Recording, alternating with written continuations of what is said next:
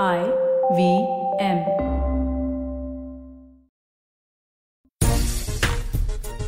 होली के त्योहार के बीच में आई पी एल का बुखार अब धीरे धीरे तमाम क्रिकेट फैंस के सिर चढ़कर बोल रहा है। छब्बीस मार्च से आई पी एल की शुरुआत होगी और हर किसी की नजरें होंगी मुंबई इंडियंस पर, जो पिछले साल क्वालिफाई भी नहीं कर पाई थी। लेकिन अगर आप उनका इतिहास उठाकर देखें, यानी कि साल दो हज़ार तेरह से लेकर दो हज़ार इक्कीस तक में उन्होंने पांच आई पी एल की ट्रॉफी जीते हैं, यानी कि आई पी एल हिस्ट्री की सबसे सक्सेसफुल टीम रही। और ऐसे में मैजिक ऑफ मुंबई इंडियंस पर आज बातचीत करेंगे। नमस्कार, खेल नीति पर आपका स्वागत है। मैं हूँ राजीव मिश्रा और मेरे साथ दो खास मेहमान, राजकुमार शर्मा जी, विराट कोहली और डेली टीम के हेड कोच, और साथ ही अयाज मेमन हमारे साथ हैं, वरिष्ठ पत्रकार, और साथ ही हमारे तमाम जो क्रिकेट फैंस हैं, व्यूवर्स हैं, उनका भी बहुत बहुत स्वागत है हमारे इस प्लेटफॉर्म पर। और होली की ढेर सारी शुभकामनाएं भी हमारे तमाम जो फैंस हमारे साथ जुड़ते हैं और हमारे क्रिकेट एक्सपर्ट्स को भी। भैया, होली का बुखार तो बहुत जोरों में चढ़ रहा है, ऐसे में कैसे आप देख रहे हैं होली के बुखार के बीच में आई पी एल का त्योहार, और हर किसी को इंतजार है कि छब्बीस मार्च आए और कम से कम आई पी एल हिस्ट्री की सबसे बड़ी टीम को दोबारा से अच्छा करते देखें। यानी मुंबई इंडियंस का मैजिक कैसे वापस आता है, इस पर सबकी निगाहें टिकी हैं। बिल्कुल राजीव, सबसे पहले तो सबको होली की बहुत बहुत शुभकामनाएं।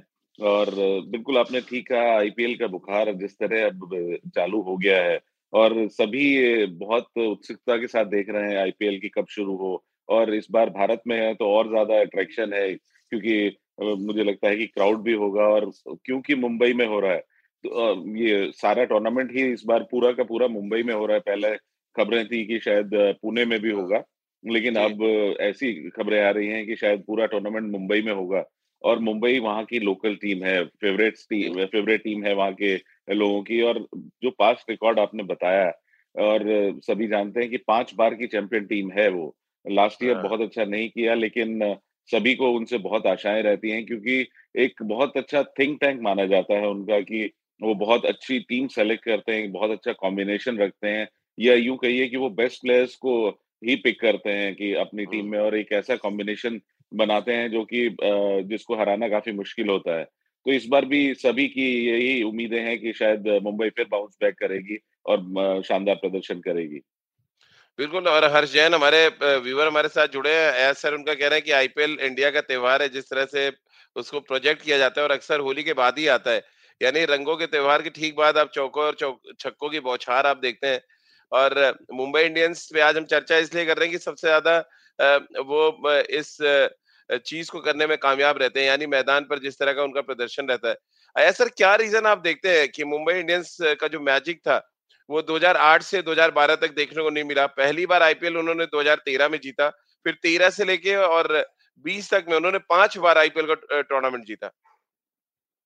राजीव, देखिए अगर आप आई पी एल का इतिहास को, को, को पढ़ें तो आप देखेंगे पहले चार साल में बहुत अप एंड डाउन रहे हैं रिजल्ट्स। पहले सीजन में राजस्थान ने जीता, लास्ट नंबर पे आई थी डेक्कन चार्जर्स। उसके दूसरे साल साउथ अफ्रीका में जब टूर्नामेंट हुआ तो डेक्कन चार्जर्स ने जीता। और पहले तीन चार साल में लग... क्योंकि स्प्रेड ऑफ टैलेंट जो था वो बहुत इवन था, हर टीम जो है बराबर की थी। लेकिन जैसे ही आई पी एल बढ़ता गया आगे, तब स्ट्रेटजी, टैक्टिक्स, प्लेयर्स कौन से चुनने हैं, कौन से होम कंडीशन में सूट करते हैं, कौन से अवे कंडीशन में हेल्प करेंगे, ये सब जो है ये थिंकिंग में आ गई। और इसी वजह से जो है आप देख रहे हैं कि मुंबई का जो है उसके बाद बहुत चढ़ाव आया है, यू नो पांच टाइटल्स जीते हैं, कुछ बदलाव आए वहां पर। आप देखें कि सचिन तेंदुलकर के थे कैप्टन तो नहीं जीत पाई इंडिया मुंबई इंडियंस, ना दिखी पॉन्टिंग के अंडर। आ, लेकिन जैसे ही रोहित शर्मा आए, तब तक क्या हो गया था कि काफी मेच्योरिटी आ गई थी थॉट प्रोसेस में, आ, हर किसी की आई। लेकिन मेरे ख्याल से मुंबई में ज्यादा अटेंशन दिया गया कौन कौन से प्लेयर्स को लेना है, और वो एक कोर टीम के साथ आ, चलते रहे हैं, कुछ ज्यादा बदलाव नहीं लाए। मेन जो उनके प्लेयर्स है वही रहे हैं। दो टीम है जो जिन्होंने इस तरह का टैक्टिक अपनाया है, एक तो है मुंबई इंडियंस, दूसरी है चेन्नई सुपर किंग्स। और दोनों की दोनों के आप रिजल्ट देखेंगे कि मोस्ट कंसिस्टेंट टीम ये दोनों ही टीम रही है। बिल्कुल, और सवाल है मी सोनी का राजकुमार सर कि रोहित शर्मा और उनके साथ अलग अलग जो टीम मैनेजमेंट के लोग जुड़े दो हज़ार तेरह के बाद से, क्या उन्होंने अपने खिलाड़ियों को बैक किया जिसकी वजह से जो मैजिक है वो लगा, लगातार बना रहा? और हालांकि दो हज़ार इक्कीस में मैजिक खत्म भी हुआ जब हम हमने देखा कि मुंबई इंडियंस क्वालिफाई भी नहीं कर पाई। डेफिनेटली राजीव, जैसे अभी अयाज भाई ने कहा कि उन्होंने अपनी एक कोर टीम को कंटिन्यू किया जो उनके मेन बॉलर थे, लसित मलिंगा को जैसे या जसप्रीत बुमराह थे, तो इस तरह के जो उनके मेन प्लेयर्स थे, या कीरन पोलार्ड को देखिए आप, तो जो मेन प्लेयर्स हैं उनको कंसिस्टेंटली उन्होंने बैक किया और वही एक रीजन था बहुत बड़ा कि वो इतने कंसिस्टेंटली परफॉर्म करते रहे, क्योंकि सभी प्लेयर्स को उनका रोल डिफाइंड था और सब कैपेबल तो थे ही, शानदार खिलाड़ी उन्होंने पिक किए हुए हैं, लेकिन क्योंकि एक कोर ग्रुप बन जाता है, आपको पता होता है कि आपकी क्या स्ट्रेटेजी है या आपको किस तरह मैदान में उतरना है, कौन प्लेयर कब जाकर छक्के मारेगा या उसका एंकर रोल प्ले करना है उसको, तो ये एक बहुत बड़ा रीजन होता है कि जब एक टीम बन जाती है और वो कोर टीम जब वहां रहती है, इक्का दुक्का चेंजेस होते रहते हैं, वो किसी भी टीम में होते रहेंगे, लेकिन इन्होंने अपने प्लेयर्स को ट्रस्ट किया, बैक किया उनको, और ये प्लेयर्स थे भी मैच विनर्स, और उसी का नतीजा है कि मुंबई पांच बार ये चैंपियनशिप जीता। आया सर, कसार साहब ने एक बड़ा इंटरेस्टिंग पॉइंट उठाया, उन्होंने उनका ये कहना है कि जब टूर्नामेंट आईपीएल शुरू होता है तो मुंबई इंडियन और सीएसके जैसी टीमें प्लेइंग इलेवन में बहुत ज्यादा छेड़छाड़ नहीं करती, जो एक एक कॉम्बिनेशन वो जहन में रखते हैं उसी को लेके आगे चलते हैं थ्रू आउट द टूर्नामेंट। क्या ये एक बड़ा रीजन है कि बहुत ज्यादा एक्सपेरिमेंट्स नहीं करती है मुंबई इंडियंस, जिसकी वजह से उनका रिकॉर्ड सबसे शानदार रहा है इस आईपीएल के इतिहास में? देखिए, मेरे ख्याल से दो चीजें हैं राजीव जो सामने आती है। टी ट्वेंटी क्रिकेट वैसे भी बहुत बहुत से लोग मानते हैं कि एक लॉटरी है, आ, कभी चढ़ाव आ जाता है, कभी उतार आ जाती है, वो नेचर ही गेम का ऐसा है। इस ऐसे वातावरण में आप स्टेबिलिटी किस तरह से लाएंगे, आप कंसिस्टेंसी किस तरह से लाएंगे, वही आपकी सफलता का राज हो सकती है, बाकी आप कुछ भी कर लें।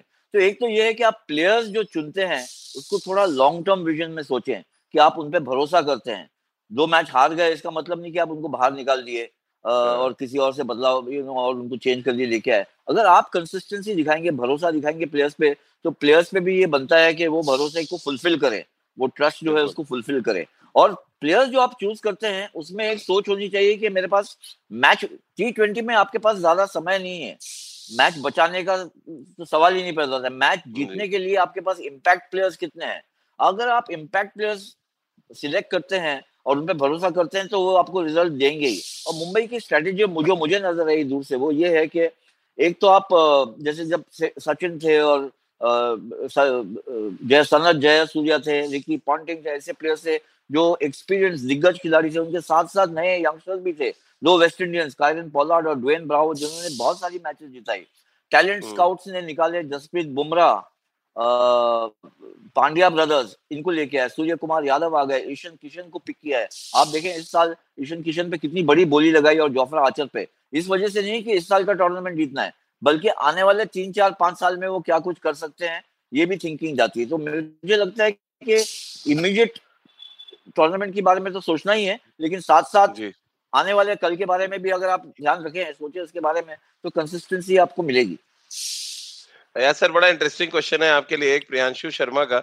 उनका कहना है कि टी ट्वेंटी वर्ल्ड कप या टी ट्वेंटी फॉर्मेट में क्या मुंबई इंडियंस के प्लेयर क्यों रहते हैं ज्यादा? कह रहे हैं जब T twenty world cup select हुई तो बड़ी तादाद में मुंबई इंडियंस के प्लेयर थे और अंत में ये पूरी की पूरी टीम फेल हो गई, जिसमें उन्होंने नाम भी गिनाए हैं कि रोहित थे, उसमें हार्दिक पांड्या थे, सूर्य कुमार यादव थे, ईशान किशन थे, ऑलमोस्ट सारी छह या छह खिलाड़ी करीब मुंबई इंडियंस के प्लेइंग इलेवन में थे। क्या रीजन आप देखते हैं कि मुंबई इंडियन के सक्सेस की वजह से टी ट्वेंटी में ज्यादा इम्पैक्ट दिखता है इंडियन टीम जब चुनी जाती है, या आ, क्या रीजन है आपके जहन में? ये देखिए, मेरे ख्याल से अगर आपकी टीम अच्छी कर रही हो और आप उस टीम के हिस्सा है तो नेचुरली आप पे अटेंशन जाएगा। अगर आपकी टीम चार चार साल में से तीन बार टाइटल जीतती है तो सबकी अटेंशन, सबका सबकी निगाहें जाएगी, सिलेक्टर्स की खास करके।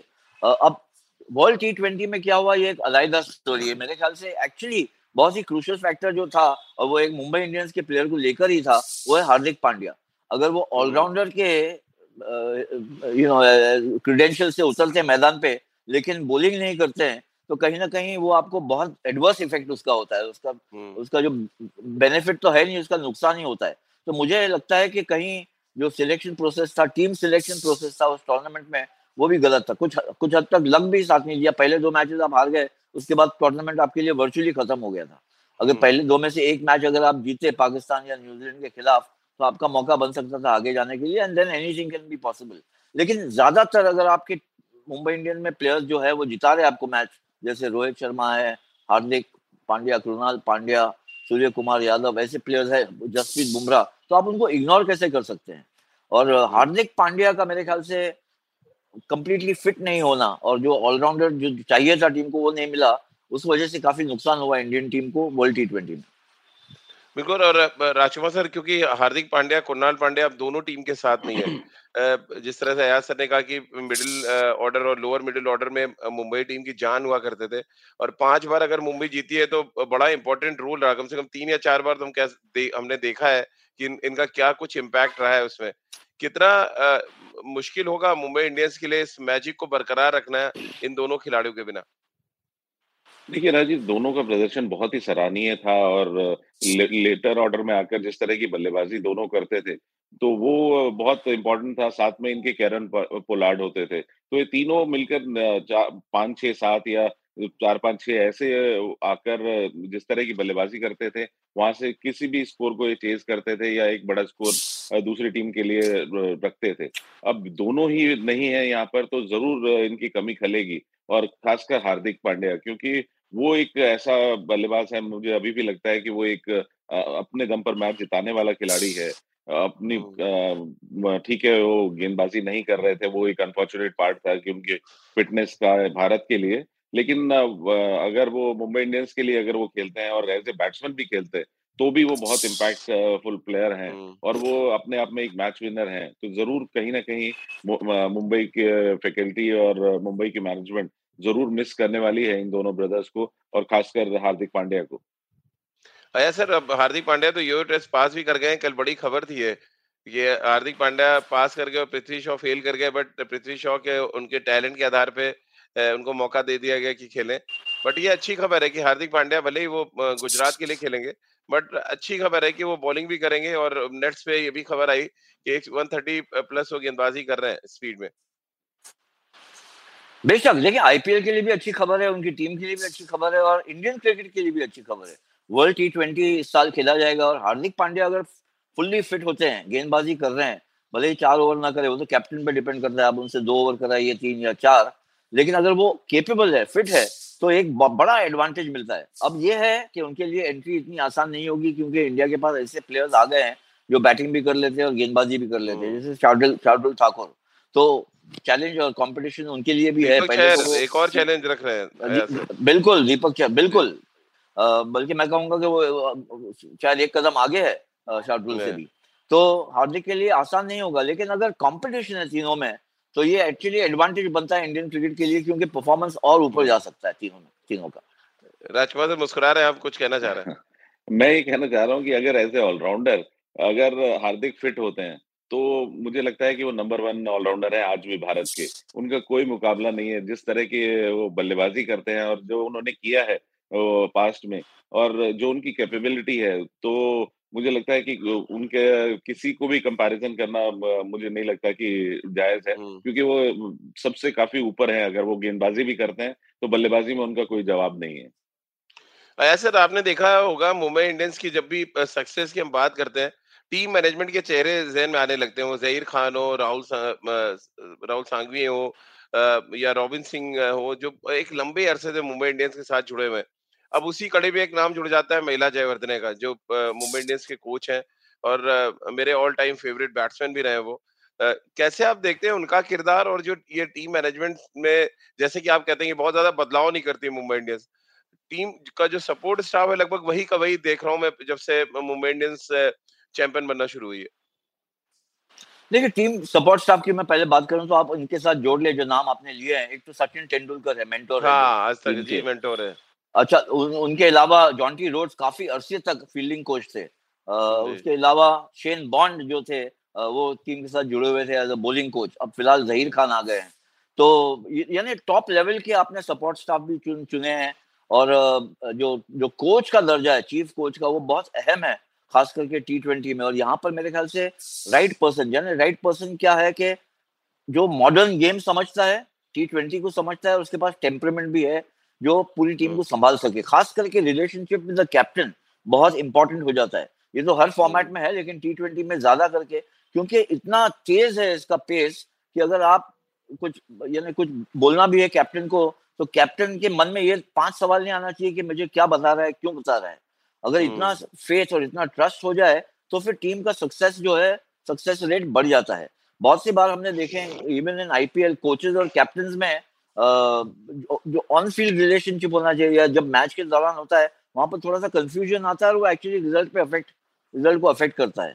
ये जो है मेरे ख्याल से महिला जयवर्धने का एक तो एक्सपीरियंस इनके पास बहुत है एज अ श्रीलंका कैप्टन, और उनकी क्रिकेट की खासियत थी टेम्परेमेंट, जिस तरह से उनका टेम्परेमेंट था खेलने का, वो हड़बड़ाते नहीं थे। पेशेंस उनका एक बड़ा स्ट्रॉन्ग वर्च्यू है, और थिंकिंग गेम मैच सिचुएशन जो समझते हैं, जो थिंकिंग होती है, थॉट प्रोसेस होती है, बैटिंग एंड बॉलिंग दोनों किस तरह से वेटेज देना चाहिए, कितनी उसके ऊपर आप इम्पोर्टेंस देते हैं, ये सब अच्छी तरह समझते हैं।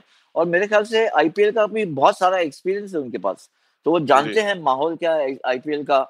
और मेरे ख्याल से जो फ्रेंचाइज खुद है ना, वो बहुत ही एक टाइट शिप चलाती है, यानी बहुत पैसा खर्च करते हैं, जो प्लेयर्स चाहिए पंद्रह करोड़ ले लिए ईशान किशन के लिए, लेकिन फिर अकाउंटेबिलिटी भी उतनी डालते हैं। आप ये नहीं है कि आपको अपने टीम जमा कर दी, प्लेयर जमा कर दिए, आप जो होगा देखा जाएगा, नतीजा जैसे आता है वैसा नहीं है, अकाउंटेबिलिटी फैक्टर बहुत हाई है मुंबई इंडियंस में।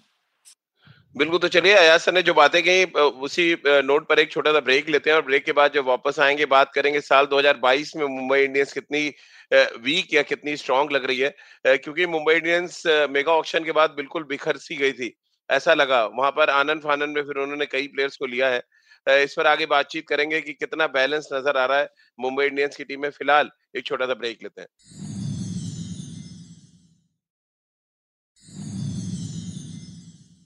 ब्रेक के बाद एक बार फिर आपका स्वागत है, आप देख रहे हैं और सुन रहे हैं खेल नीति। आया सर, अब मैं मुंबई इंडियंस का स्क्वाड देख रहा था, और पिछले जब वो चैंपियन बने यानी कि दो हज़ार तेरह से बीस तक बहुत ही ताकतवर स्क्वाड लग रहा था, लेकिन अब सडनली क्योंकि प्लेयर्स चले गए, हार्दिक चले गए, कुणाल चले गए, क्विंटन डिकॉक टीम के साथ नहीं है, ऐसे करके तमाम जो इनके फॉरेन प्लेयर्स थे वो गए। जिन खिलाड़ी को उन्होंने रिटेन किया उनमें से सूर्य कुमार यादव फिट नहीं है अभी, यानी कि पहले हफ्ते के लिए वो आईपीएल के लिए अवेलेबल नहीं होंगे। ऐसे में कैसे आप देखते हैं टीम को, और किरण पोलार्ड का रिटेन किया जाना उसको कितना ठीक मानते हैं आप? देखिए मेरे ख्याल से उनकी स्ट्रेटेजी मुझे जो समझ में आई कि एक आप कोर टीम जो है पांच छह प्लेयर जो है उनको, यानी चार प्लेयर तो आप रिटेन करेंगे, बाकी जो है दो तीन और ऐसे प्लेयर ले लें जो आपके साथ पहले थे और वो टीम में शामिल हो सकते हैं, और फिर उनको आप जैसे ईशान किशन को उन्होंने ऑफलोड किया था लेकिन फिर ऑक्शन में खरीद लिया, भले ही कितने भी प्राइस पे खरीदा हो। दो टीम नई टीम आने की वजह से जो टैलेंट जो है बिखर सा गया है, क्योंकि जाहिर है इतना टैलेंट भरपूर नहीं था या नामचीन टैलेंट इतना नहीं था कि सब अपनी अपनी टीम जो है वो रिटेन कर सके किसी भी कॉस्ट पर। हालांकि पर्स जो है बढ़ाया गया था इस बार, तो उन्होंने रिटेन किया Rohit Sharma, Kieron Pollard, Bumrah and Surya Kumar Yadav, ये चार को रिटेन किया है, और ईशान किशन को फिर ऐड किया है। और मेरे ख्याल से ये जो है आप देखें तो मुझे तो यहाँ पर भी एक तस्वीर नजर आ रही है, काफी कोशिश की उन्होंने ट्रेंट बोल्ट को रिटेन करने की, और मुझे लगता है कि शायद उसके लिए और कुछ और मेहनत कर सकते थे या और पैसा लगा सकते थे, क्योंकि ट्रेंट बोल्ट का कॉम्बिनेशन विद बुमराह बहुत ही जबरदस्त था, और उसको अगर रिटेन करते तो बहुत एक बड़ा एडवांटेज मिलता है। लेकिन उनकी थिंकिंग थी कि शायद अगर ये नहीं मिलते तो जोफ्रा आर्चर के लिए बहुत बोली लगाई, जब मालूम था कि शायद पहला सीजन नहीं खेलेंगे। तो यहाँ पर मुझे जो रणनीति नजर आ रही है कि आप रोहित शर्मा को तीन साल और कैप्टन देख रहे हैं, बिकॉज ये ऑक्शन हुआ है तीन साल के लिए हुआ है, और उनके साथ साथ कीरन पोलार्ड भी तीन साल खेलेंगे, सूर्य कुमार यादव भी खेलेंगे, ईशान किशन जो है वो ग्रो हो गए इस रोल में, शायद फ्यूचर कैप्टन भी बन सकते हैं तीन साल के बाद। और उनके फिर उनके साथ जो है आप एक नई टीम खड़ी करेंगे विद यंग प्लेयर्स, ऐसे मुझे लग रहा है थिंकिंग नजर आ रही है जो मुझे तो। और क्योंकि लॉस हुआ है पांड्या ब्रदर्स का, ट्रेंट बोल्ट का, क्विंटन डिकॉक का, क्विंटन डिकॉक के लिए भी शायद मेरे ख्याल से वो यू नो ओवरऑल ऐसा लगा कि शायद एक प्राइस तक रेडी थे खरीदने के लिए, उसके आगे नहीं।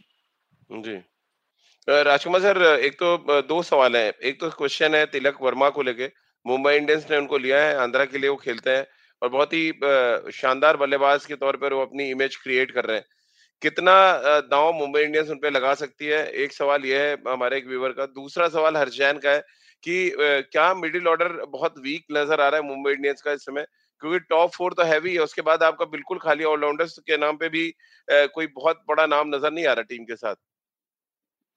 बिल्कुल राजीव, जैसे तिलक वर्मा के बारे में आपने बात की तो काफी तारीफ सुनी है उस खिलाड़ी की और काफी शानदार प्रदर्शन रहा है उनका डोमेस्टिक क्रिकेट में।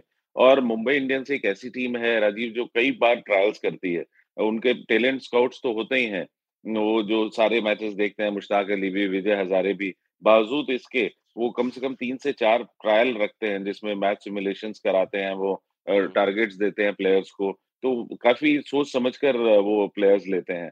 और जहां तक मिडिल ऑर्डर की बात है तो देखिए टी ट्वेंटी क्रिकेट में आपको चार या पांच बल्लेबाजों से ज्यादा बल्लेबाज नहीं चाहिए होते, और उसके बाद अगर उनके पास ऑलराउंडर हैं जो कि मैच विनर हैं। एक सवाल राजकुमार सर तिलक तिलक वर्मा को लेके और आया, आपसे पूछा है उन्होंने कि आप कैसे तिलक वर्मा को रेट करते हैं, आपने डोमेस्टिक क्रिकेट में देखा है उनको खेलते?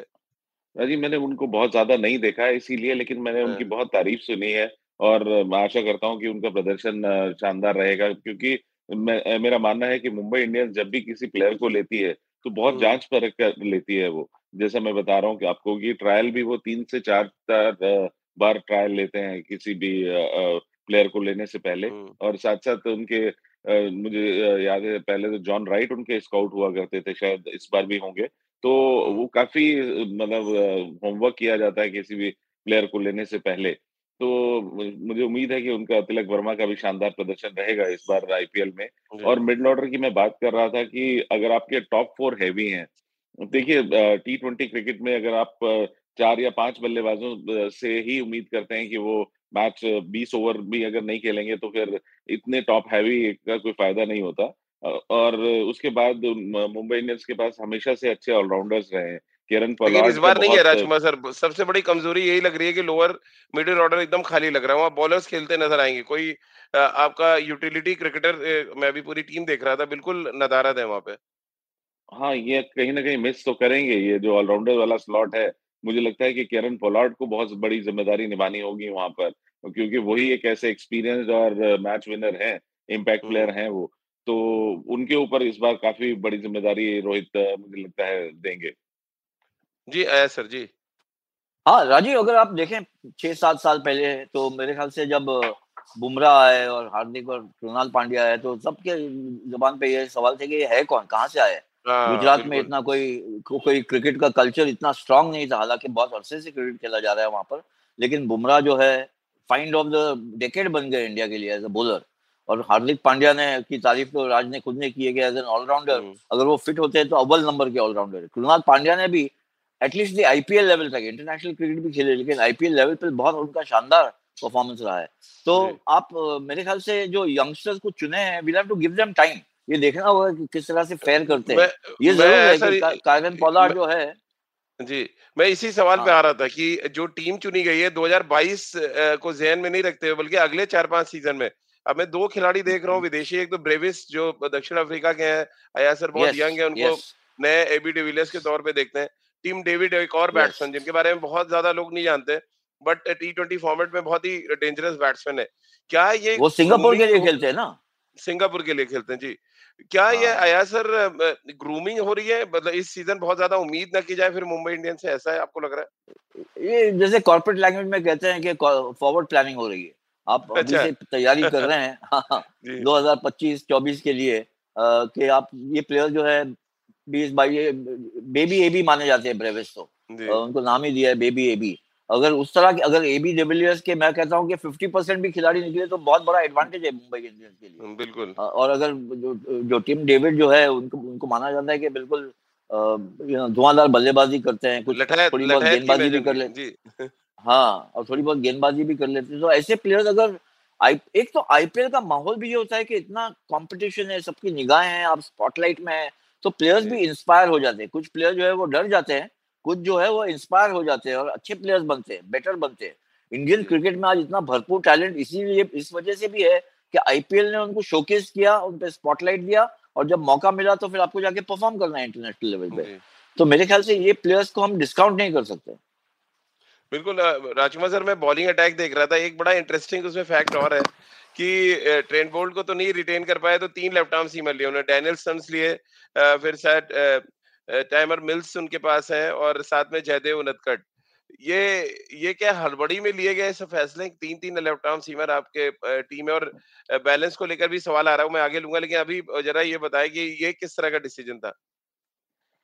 राजीव देखिए, ट्रेंट बोल्ट की कमी तो मुंबई इंडियंस को खलेगी और कहीं ना कहीं मिसकैलकुलेशन हुआ है उनसे, क्योंकि वो एक ऐसी जोड़ी थी उनकी और बुमराह की कि उन्होंने इतने मैचेस जिताए और आई डोंट नो कैसे उन्होंने आ, उनको छोड़ दिया, क्योंकि बहुत ही अच्छा क्रूशल रोल प्ले कर रहे थे ट्रेंट बोल्ट मुंबई इंडियंस के लिए। तो कहीं ना कहीं उनकी जगह पूर्ति के लिए ये तीन लेफ्ट आर्म लिए गए और जयदेव उनादकट, जो कि आप देखें पिछले दो तीन बार से बहुत महंगे बिके थे, प्रदर्शन उनका बहुत ज्यादा अच्छा नहीं रहा, लेकिन फिर भी एक्सपेक्टेशंस उनसे होती हैं क्योंकि वो एक्सपीरियंस गेंदबाज हैं। और अगर इस बार आप सैयद मुश्ताक अली में और विजय हजारे में देखें, सौराष्ट्र की वो कप्तानी कर रहे थे और बहुत उनका प्रदर्शन सराहनीय रहा है, तो मुझे लगता है कि उसी के दम पर उनको प्रेफर किया गया। और साथ में दो और लेफ्ट आर्म मीडियम पेस रखे कि अगर इंजरी होती है तो उनका बैकअप रहे। जी सर, कुछ कह रहे थे? नहीं देखिए, एक लेफ्ट आर्म सीमर का बहुत फायदा होता है क्योंकि एंगल जो है बहुत चेंज हो जाती है और ज्यादातर बैट्समैन जो है वो राइट हैंडर्स है, एक बात वो रही, इसी वजह से left arm left arm seamer चाहिए था, ट्रेंट बोल्ट नहीं रहे। मुझे लगता है कि सोच ये थी, टाइमर मिल्स को लिया है, डैनियल सैम्स को लिया है, ये ऐसे प्लेयर्स है जिनके इंटरनेशनल कमिटमेंट्स बहुत कम है, ये न्यूजीलैंड, ऑस्ट्रेलिया, साउथ अफ्रीका वगैरह, इंग्लैंड के लिए नहीं खेलते हैं। अक्सर हमने देखा है कि ये प्लेयर्स चूज होते हैं और फिर बैकआउट हो जाते हैं, जैसे जेसन रॉय पुल आउट कर गए, मिचेल uh, स्टार्क का तो एक इतिहास रहा है कि वो हमेशा जब चूज होते थे तो आते ही नहीं थे खेलने। तो यहाँ पर मुझे लगता है कई कुछ, कुछ सोच हुई है कि आप ऐसे प्लेयर्स पे कुछ हद तक बिड करें, लेकिन फिर इतना परसों नहीं करें, क्योंकि ट्रेंट बोल्ट जो है वो न्यूजीलैंड के दिग्गज खिलाड़ी है, उनके इंटरनेशनल कमिटमेंट्स बढ़ते और बढ़ गए हैं न्यूजीलैंड के, क्योंकि वो टेस्ट मैचेस में भी अच्छा खेल रहे हैं, ओडीआईज में, टी ट्वेंटीज में। तो शायद एक वजह ये हो सकती है कि आप ज्यादा उसको ना पुश करें और किसी और जो टी ट्वेंटी स्पेशलिस्ट है उनको उसके ऊपर उनके ऊपर आप तवज्जो करें। हम्म यार सर, बड़ा इंटरेस्टिंग एक और फैक्ट है जिसमें मैं आपसे चर्चा करना चाहूंगा, राजकुमार सर से भी। स्पिन डिपार्टमेंट नील लग रहा है एकदम। महक मार्कंडे और मुर्गन अश्विन दो स्पिनर हैं, कोई और स्पिनर ऐसा नाम नहीं है या कोई लेफ्ट आर्म स्पिनर नहीं है। ये क्या वरिंग फैक्टर नहीं है आपको लग रहा है? इंडियन पिचेस पे आप खेल रहे हैं और दो लेग स्पिनर हैं खाली पूरी टीम में। मेरे ख्याल से स्पिन में हल्का है हल्का है यू नो इनका स्क्वाड। मार्कंडे जो है पहले भी मुंबई के साथ जुड़े हुए थे, तो एक तरह से उनकी वापसी हुई है, घर वापसी हुई है। एम अश्विन जो है उनका एक करियर जो है ऊपर नीचे गया है, पंजाब के लिए काफी कुछ सीजन्स खेले, अपनी जगह नहीं बना पाए। तो अब देखना है किस तरह से इनको मोल्ड करते हैं, किस तरह से नर्चर करते हैं ताकि इनकी वैल्यू मिले, क्योंकि आईपीएल में जैसा हमने देखा है कि लेग स्पिनर की बहुत ही आवश्यकता है हर टीम को, और आपके पास ऐसे स्पिनर्स हो। अब राहुल चाहर को क्यों जाने दिया ये भी मुझे समझ में नहीं आ रहा है। तो ऐसे प्लेयर्स को अगर आप अगर आप डेवलप कर सकते हैं तो ठीक है, वरना नुकसान हो सकता है, क्योंकि अगर आपके पास स्पिनिंग स्पिन ऑप्शन कम है तो एक्चुअली डिसएडवांटेज बन जाता है टीम के लिए। क्योंकि राजकुमार सर, फैब एलियन को लास्ट टाइम में लिया वेस्ट इंडीज का जो ऑलराउंडर है, मुझे लग रहा है ये बहुत अच्छी बैट है और इस बार के आईपीएल में एक बड़ा इम्पैक्ट छोड़ सकते हैं फैब एलियन। जिस तरह के वो फील्डर है, जिस तरह की हिटिंग करते हैं, लेफ्ट आर्म स्पिन भी करते हैं, साथ में मुंबई इंडियंस के लिए मेरी जो टीम देख पा रहा हूँ मैं सबसे बढ़िया बैट लग रहा है वो। आपका क्या है इस पे रिएक्शन है? नहीं बिल्कुल राजीव, वो एक बहुत इम्पैक्टफुल प्लेयर है और उन्होंने पास में करके दिखाया है कि वो क्या कर सकते हैं, और बहुत लंबे छक्के मारते हैं और साथ साथ अच्छी गेंदबाजी करते हैं, बेहतरीन फील्डर हैं, तो एक अच्छी बैट है ये। और यही सोच समझ कर एक ऑलराउंडर की जो स्लॉट थी वहां पर वो बिल्कुल फिट बैठते हैं, नंबर पाँच छः पर आकर वो बड़े हिट भी मार सकते हैं और फिर लेफ्ट आर्म स्पिन से तीन चार ओवर निकाल सकते हैं। तो जैसे स्पिन डिपार्टमेंट हल्का लग रहा है, दो ही लेग स्पिनर हैं और मुर्गन अश्विन और मार्कंडे, तो साथ में ये फैब एलियन अगर लेफ्ट आर्म स्पिन डालते हैं तो कहीं ना कहीं ये बैलेंस देंगे मुंबई इंडियंस की टीम को, जो काफी वीक लग रही है स्पिन डिपार्टमेंट में। यार सर, चलते चलते रोहित शर्मा अब हिंदुस्तान के ऑल फॉर्मेट कैप्टन है, यानी कि तीनों फॉर्मेट में वो लीडर है इंडियन क्रिकेट के। अब कितना डिफरेंट आपको रोहित शर्मा नजर आएंगे जब वो मुंबई इंडियंस की कप्तानी करेंगे? देखिए, मेरे ख्याल से इंटरनेशनल क्रिकेट में जिस तरह से उनका स्टार्ट हुआ है, हर मैच जीते हैं वो, कोई भी फॉर्मेट हो, तो मेरे ख्याल से उनका कॉन्फिडेंस लेवल बहुत हाई होगा। अब उनके ऊपर जिम्मेदारी बनती है कि ऑक्शन के बाद एक एक तरह से नई टीम उठ के आई, हालांकि पांच छह प्लेयर हैं पुराने, लेकिन अब इसको संभालना है, इस टीम को बनाना है as a match winning combination. और ये मेरे ख्याल से उनके लिए एक इमीडिएट चैलेंज है। और साथ साथ एज अ बिगर चैलेंज ये है कि आप कैप्टन ऑफ इंडिया है, तो बाकी टीम्स में भी आप नजर रखें, कहीं आपको टैलेंट अच्छा नजर आया तो आप द्रविड़ से बात करें, चीफ कोच से, सिलेक्टर से कभी आपकी अगर इंटरेक्शन होती है तो कैप्टन के ऊपर जिम्मेदारी ये बनती है। आप जब इंटरनेशनल मैच नहीं भी खेल रहे हो, डोमेस्टिक क्रिकेट पे भी ध्यान देना बहुत जरूरी होता है कैप्टन को। और मेरे ख्याल से रोहित के ऊपर ये डबल रिस्पॉन्सिबिलिटी है कि अपनी टीम को भी संभाले और बाकी जो प्लेयर्स हैं उन पे भी एक निगाह रखें। चलिए, बहुत बहुत शुक्रिया आया सर आपका और राजकुमार सर आपका हमारे साथ जुड़ने के लिए। तो आप भी जुड़िए खेल नीति के साथ रोज सुबह नौ बज के तीस मिनट पर खेल नीति के यूट्यूब चैनल और आईवीएम के फेसबुक पेज पर। इसके अलावा आप मुझसे जुड़ सकते हैं और अपने सवाल भेज सकते हैं। At the rate Rajiv Mishra मेरा ट्विटर हैंडल है, खेल नीति पी हमारा खेल नीति का ट्विटर हैंडल है, जहां पर आप अपने सवाल भेज सकते हैं। इसके अलावा खेल नीति का हर एपिसोड आप सुन सकते हैं आईवीएम ऐप पर, आईवीएम पॉडकास्ट डॉट कॉम पर, गाना, स्पॉटिफाई, सावन, गूगल पॉडकास्ट या अन्य आईवीएम पॉडकास्टिंग नेटवर्क पर। आप सभी का बहुत बहुत शुक्रिया हमारे साथ जुड़ने के लिए।